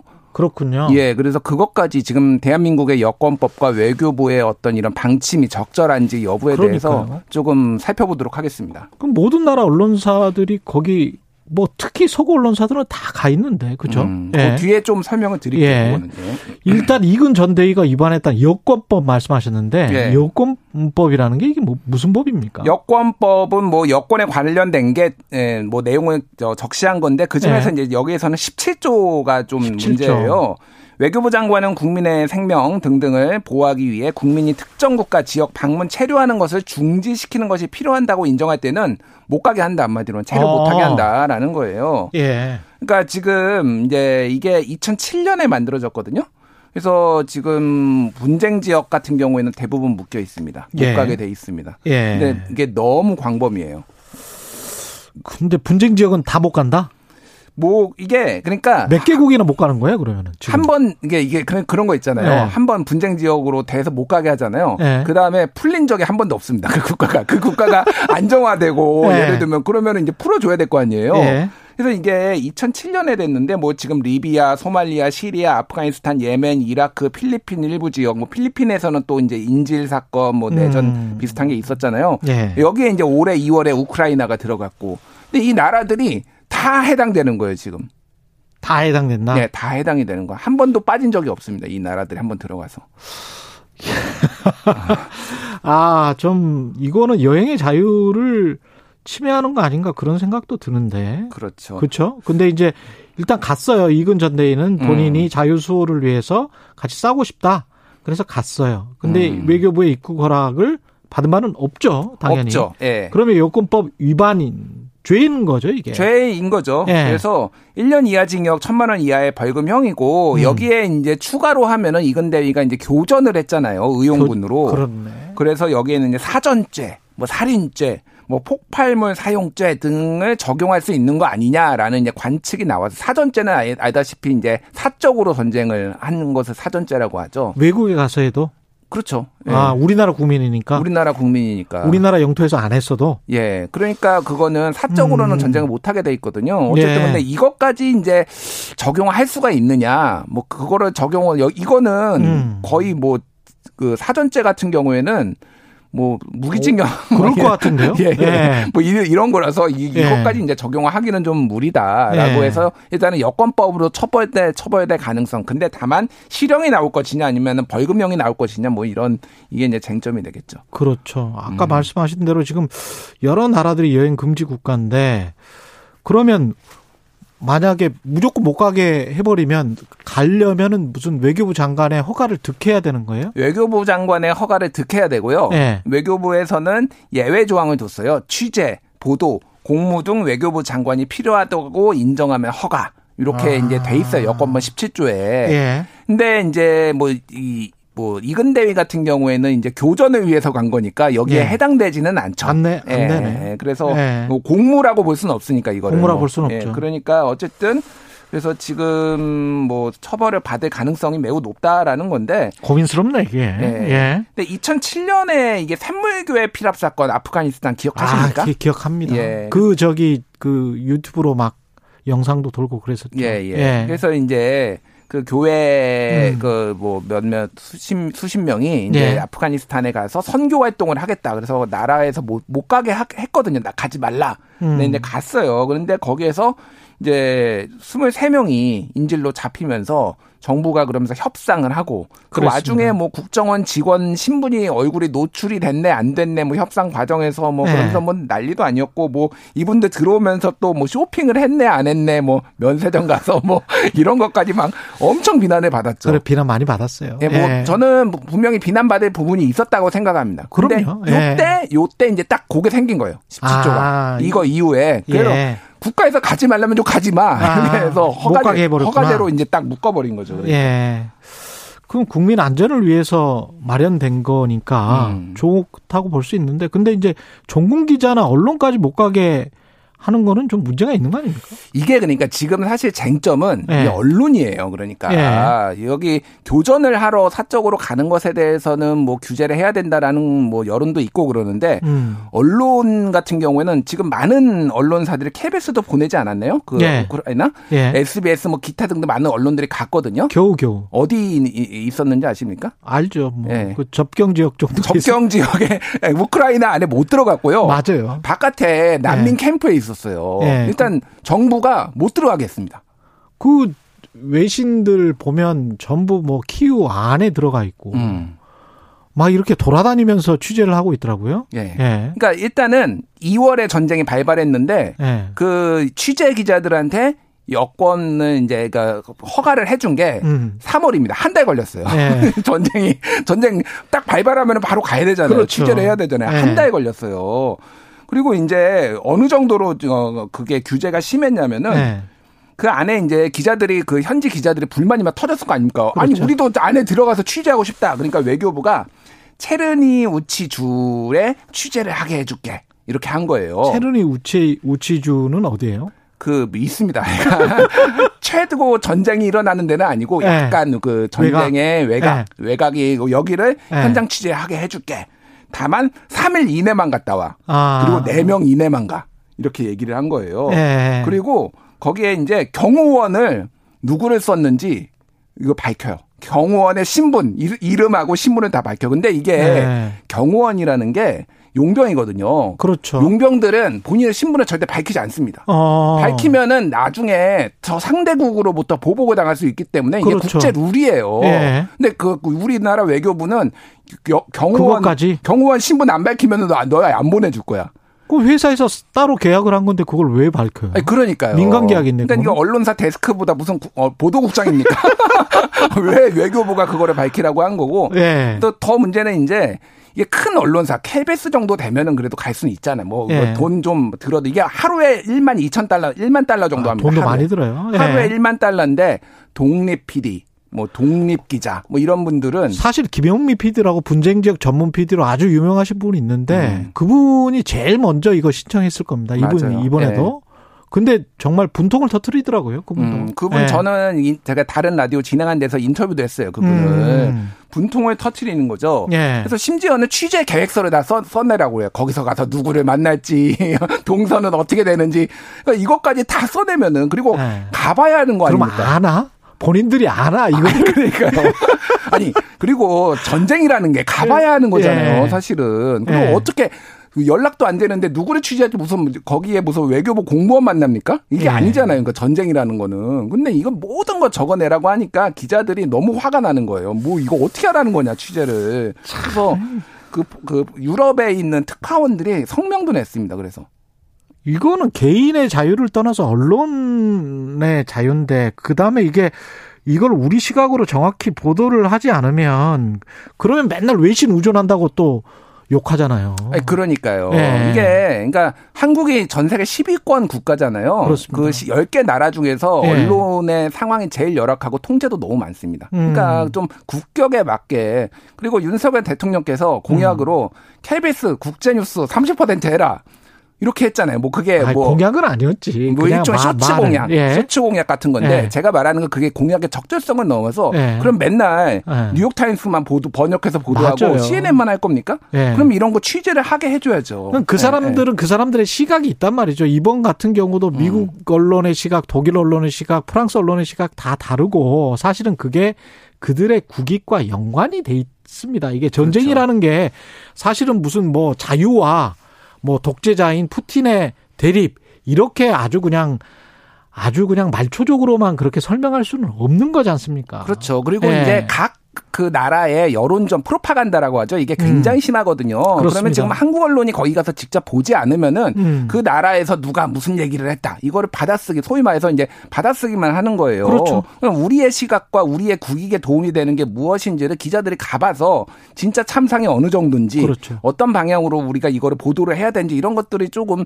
나와야 되는데 그냥 네. 못 가게 다 하- 해버리니까. 그 취재 권리뿐만이 아니고 취재 이거는 노하우가 수십 년 쌓여야 음. 되는 측면도 있거든요. 그이 재난이랄지 국제적인 큰 재난, 전쟁 이런 것들은 그 사람들은 정말 체계적으로 보내요. 음. 스태프들도 그렇고 다 교육도 받고 가서 현지에 조달하는 물품들도 심지어는 뭐 선물 같은 것도 다 사가지고 갑니다. 맞습니다. 예, 네. 그래서 그 난민들에게 뭘 줄 것이고 그리고 그걸로 어떻게 방송을 할 것이고 그런 것들까지도 다 미리 계획할 정도의 시스템에 갖춰져 있는데 우리는 음. 그런 노하우가 지금 전혀 없어요. 계속 이렇게 해버리니까. 그래서 그 네. 한국언론진흥재단에서 지난달 27일에 음. 우크라이나 전쟁과 언론보도 세미나를 열었는데 여기서 이제 KBS 파리 특파원이죠 유원준 예, 기자, 유원준 기자. 이제 참석을 해가지고 얘기를 네. 했어요.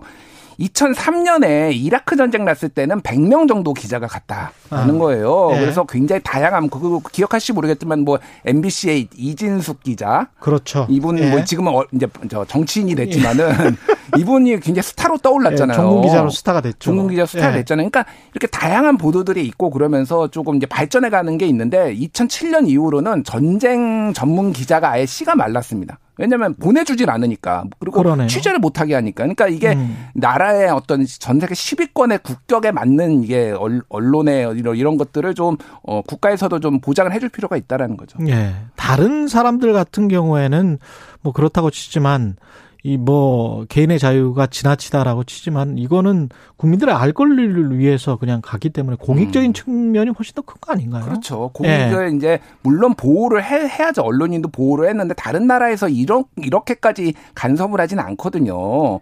그러니까 이거는 이제 허가제가 아니라 신고제로 바꿔야 된다라는 그렇죠. 얘기가 있습니다. 그래서 예. 지금 언론인 중에 지금 처벌을 받을 사람 위기에 음. 있는 분을 한 번은 얘기를 하면은 프리랜서 사진 작가인데 장진영 작가예요. 프리랜서 사진 작가. 예, 이분이 3월 달에 우- 이제 우크라이나 들어갔어요. 예. 그러니까 들어가려고 하는데 사실 그때 이 외교부에서 재직 증명서 단체장 확인서를 내라고 했는데 이분이 프리랜서인데 이거 어떻게 됩니까? 언론인은 기록하는 사람이에요. 그래서 네. 프리랜서 사진 작가면 언론인이 맞습니다. 맞아요. 예. 그리고 이분이 찍은 사진들이 뭐 예. 시사인이라든지 이런 잡지에 뭐 여러 매체에 또 실렸어요. 그렇죠. 그러니까 그러니까 근데 이분은 그러니까 낼 수가 없는 거예요. 허가를 안 해주니까 그냥 들어갔습니다. 그래서 음. 우크라이나 전쟁 지역에 가가지고 막 사진도 찍고 그래서 언론에 보도를 해서 많이 참상을 알렸는데 예. 이분 들어와가지고 지금 아까 전 이근대위랑 똑같이 지금 여권법 17조 위반했다고 지금 처벌받게 생겼어요.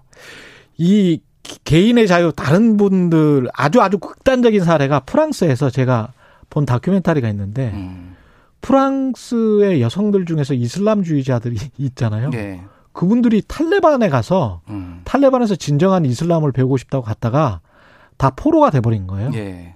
그 성노예가 돼버리고 아. 그래가지고 프랑스 정부에서 구해주지도 못하고 그 다음에 이제 프랑스 국민들은 돌아오지 마라 뭐 이렇게 하고 난리가 난 적이 예, 있는데 그걸 기억합니다. 저도. 예, 그런 정도의 개인 자유를 지금 허용하고 있는 상황인데 그 음. 물론 그거는 잘못된 행동이었지만 예.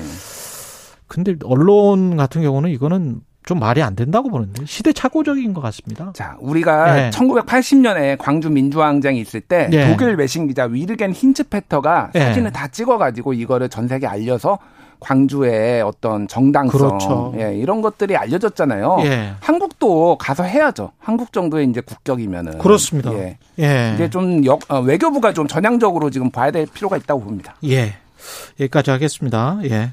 김준일 뉴스톱 대표였습니다. 고맙습니다. 감사합니다. KBS 일라디오 최경련의 최강시사 듣고 계신 지금 시각이 8시 44분입니다.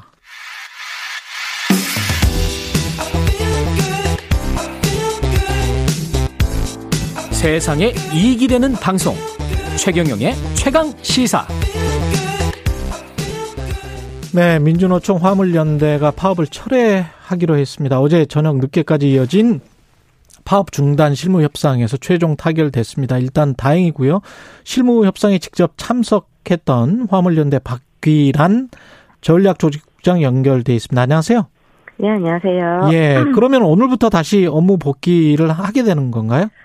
네, 그 최종 협상이 타결되면서 화물연대 예. 역시 9일 만에 현장으로 복귀하게 됐습니다. 예. 다만 이제 아쉽게도 일몰제 폐지와 품목 확대에 대한 법 개정 절차가 또 남아 있기 때문에 음, 이후 국회 상황에 집중하기 위한 또 재준비에 들어갈 예정입니다. 그렇군요. 어제 그 상황은 어땠습니까? 그리고 그동안 상황을 좀 이야기를 좀 해주세요.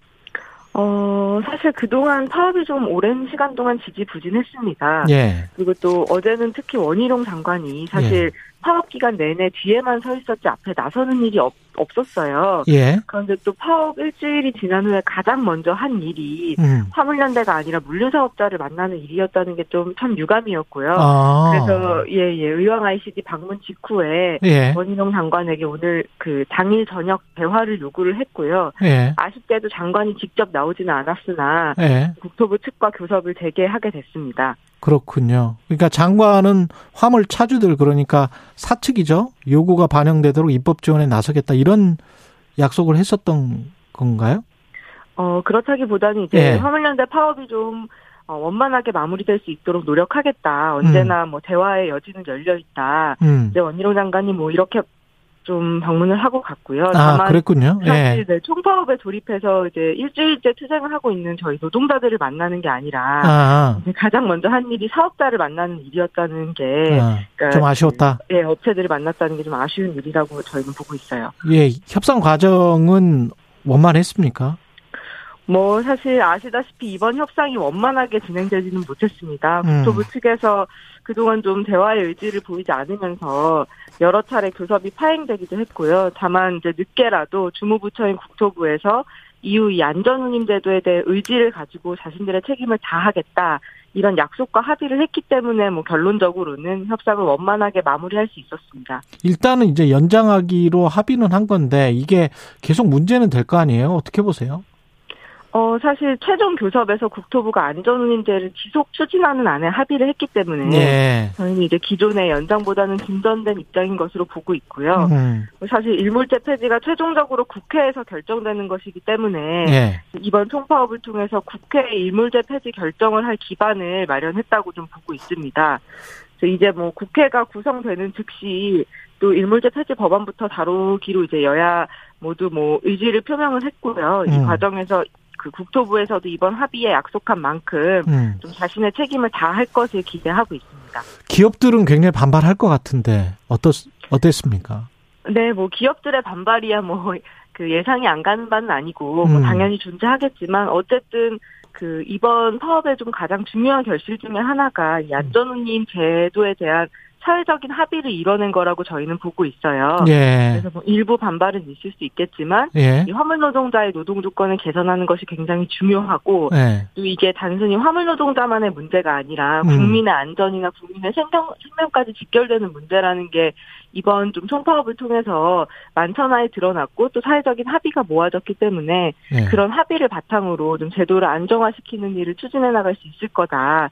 저희는 이렇게 보고 있습니다. 지금 지금 현재 경유 보통 이제 겨- 트럭이니까 경유로 운행을 할 텐데 경유값으로 그 다음에 각종 뭐 수리비도 많이 들 거고 어느 정도 어 매출에 어느 정도 벌이가 되는 겁니까 지금 현재 상황이 어, 사실 최근에 기름값이 좀 굉장히 많이 인상이 됐잖아요. 그렇죠 그러면서 뭐 대형 화물차의 경우에는 예이한 달에 유류비만 그 지출액이 300만 원이 증가했어요.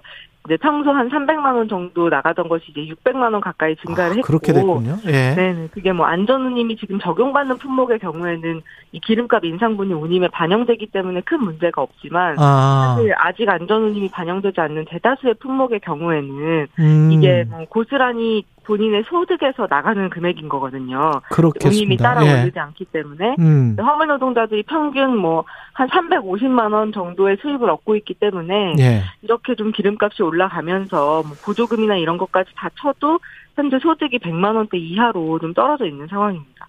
소득이 100만 원대 하, 한 달에 예, 예, 예. 아 그러면 어떤 달은 그러면 뭐 마이너스일 때도 있고 그렇군요 이게 네, 뭐, 뭐, 수리가 또 언제 발생할지 모르는, 고장이 언제 발생할지 모르기 때문에. 예 그렇게 한번 한 달 큰 수리 비용이라도 발생하면 사실 정말 남는 게 없다는 말이 뭐 과장이 아닌 것 같아요. 그러면 지금 안전운임제를 적용하는 그런 그 차주분들도 그렇단 말이에요? 안전운임이 적용되는 화물 노동자들의 경우에는 예. 3개월에 한 번씩 기름값이 연동돼서 연동돼서. 때문에 예. 사실 그 부담이나 피해가 아주 크지는 않습니다. 뭐 아. 약간의 시차가 있기는 하지만 음. 이제 인상된 만큼이 그대로 비, 그 운임으로 반영이 되는 구조거든요. 예. 근데 사실 그나마 그- 좀 낫고. 네네. 예. 여, 여전히 대부분의 노동자들이 안전운임에 적용해서 지금 제외되고 있기 때문에 예. 저희가 이번에 제기했던 전차종 전품목 확대 이게 좀 간- 반드시 필요한 좀 바, 바이다 이렇게 생각을 하고 있어요. 품목 확대 논의, 그 다음에 유류세 지원 확대, 뭐 이런 것들. 근데 이제 그게 또 크게 전체 경제로 보면은 인플레이션 요인이 되기는 될 수 있겠네요. 예. 잘 합의를 하셔야 될 것 같고, 그, 어, 안전 운임제 품목 확대는 전 품목으로 다 해야 된다라는 게 입장인 거죠. 화물연대는. 예, 그렇죠. 뭐 예. 화물 노동자들이라면 전체 다 안전운임에 적용을 받아야 된다라는 예. 주장입니다. 예. 법적으로 이거를 어떻게 그 어, 개정을 해야 되는 겁니까? 어, 어, 새로 제정을 해야 되는 겁니까? 어떻게 해야 되는 거죠? 아, 뭐 지금 현재 안전운임에 대한 법이 저희 화물자동차 운수사업법 내에 있고요. 예. 그래서 이 법을 좀 개정하는 방식으로 음. 차종 품목 확대를 준비를 하고 있습니다. 그러면 정치권은 어떤 반응을 보이고 있어요? 그 어, 국민의힘과 민주당은?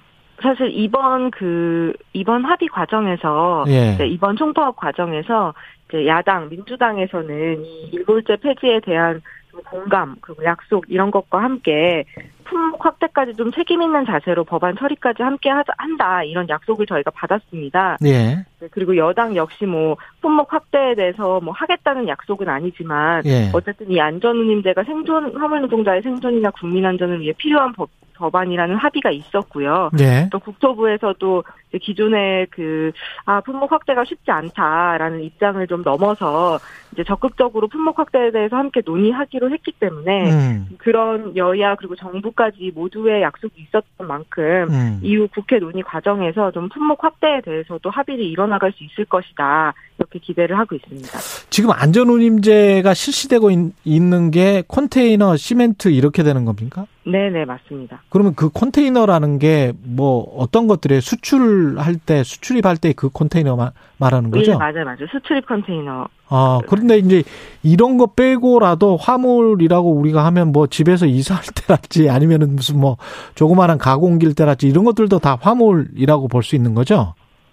어, 네. 그 사실 화물의 종류가 굉장히 다양하기 때문에 예. 사실 우리나라에 있는 모든 이제 물건과 산업에서 또 화물이 필요한 부분이잖아요. 그렇죠, 그래서 그렇죠. 뭐 차종도 품목도 정말 다양합니다. 음. 그래서 이것을 이제 하나씩 하나씩 좀 확대시켜 나가는 것이 음. 저희 목표이고 또 추진할 바, 바이다 이렇게 생각을 하고 있죠. 그럼 지금 화물연대 가입해 계시는 그 차입차주 운전하시는 분들은 컨테이너하고 시멘트만 있는 겁니까? 어 아니요 저희도 이제 업종과 품목을 가리지 않고 모든 이제 영역에서 아, 그렇군요. 가입을 하고 계십니다. 네네. 예. 근데 그분들 같은 경우는 그러면은 이익이 약간 좀 다르네요. 이 저 안전운임제를 지금 보장받은 분하고 보장받지 못한 분들이 있는 거네, 그러면. 네, 사실 2018년에 이 안전운임 제도가 처음 도입될 때 예. 이제 발의된 이제 입법 논의가 된 어, 법안은 이제 품목이나 업종을 가리지 않고 모든 화물차의 안전운임을 적용하는 법이었어요. 예. 근데 이게 뭐 국회에서 논의하는 과정에서 뭐 일부 부작용에 대한 우려나 아니면 기업 측의 반대나 이런 것 때문에 좀 굉장히 제한적으로 한정이 된 거거든요. 예. 그래서 좀 화물연대에서도 이 문제를 굉장히 중요하게 인식하고 있고요. 예. 최대한 빠른 시일 내에 이 제도가 넓어져야 된다. 왜냐하면 조금 전에 말씀드린 것처럼 사실 여전히 대부분의 노동자들, 화물 노동자들은 이제 기름값 인상이나 뭐 물가 인상이나 예. 이런 여러 가지 이제 변동 요인에 대해서 전혀 지금 보장을 못 받고 있는 상태인 거거든요. 예. 그래서 최대한 이 컨테이너 시멘트 안전운임제가 최대한 빠르게 확대가 돼서 이제 다른 영역에 있는 화물 노동자들도 같이 이 좀 생존권 보장을 받아야 된다. 그리고 사실 그 모든 화물차에게 안전운임이 적용돼야 또 도로에서의 안전도 그만큼 향상되는 거잖아요. 예. 그런 것들을 고려했을 때는 이 전차종 전품목 확대가 무엇보다 중요하다. 이렇게 음. 보고 있습니다. 7785님이 다단계식 화물 운송 알선, 알선 수수료 말씀하시는 것 같아요. 화물차 운송비에 영향을 준다고 하는데 네네 맞습니다. 맞습니까? 예. 예. 예. 그 화물 업계가 또 다단계가 굉장히 심해요. 그래서 예. 이제 화주에게 직접 짐을 받지 않고 중간에 운송사 어, 운수 사업자를 거치게 되는데 음. 이제 이게 뭐 한 개가 아니라 운수 사업자를 두 개, 세 개, 네 개까지 거치는 과정에서 음. 이제 단계가 늘어날수록 소위 말해 중간 착취라고 하는 그 수수료가 발생을 하게 되죠. 예. 이 부분에 대해서도 사실 이제 좀 어, 개- 제도 개선을 하기 위해서 노력을 하고 있고요. 다만 음. 이제 이번에 시행 중인 안전운임제가 음. 이런 다단계를 줄이는데도 굉장히 효과가 있다. 예. 이런 또 연구 결과들이 뭐 한국교통연구원 연구 결과에서도 알겠습니다. 발표가 됐습니다. 예. 이 부분들을 좀 고려했을 때 예. 이 다단계를 또 추진 그 없애기 위한 또 다른 법안과 함께 이 예. 안전운임제의 안착이 정말 무엇보다 중요하구나 예. 하는 거를 저희도 좀 다시 한번 깨닫고 있습니다. 박귀란 전략조직국장, 화물연대 전략 조직국장이었습니다. 고맙습니다. 네. 예. 9449님은 할수록 마이너스라서 대책이 시급하다고 말씀하셨는데, 8255님은 또, 어, 경제가 위기다. 뭐 이런 말씀 하셨네요. 예. 그만하겠습니다.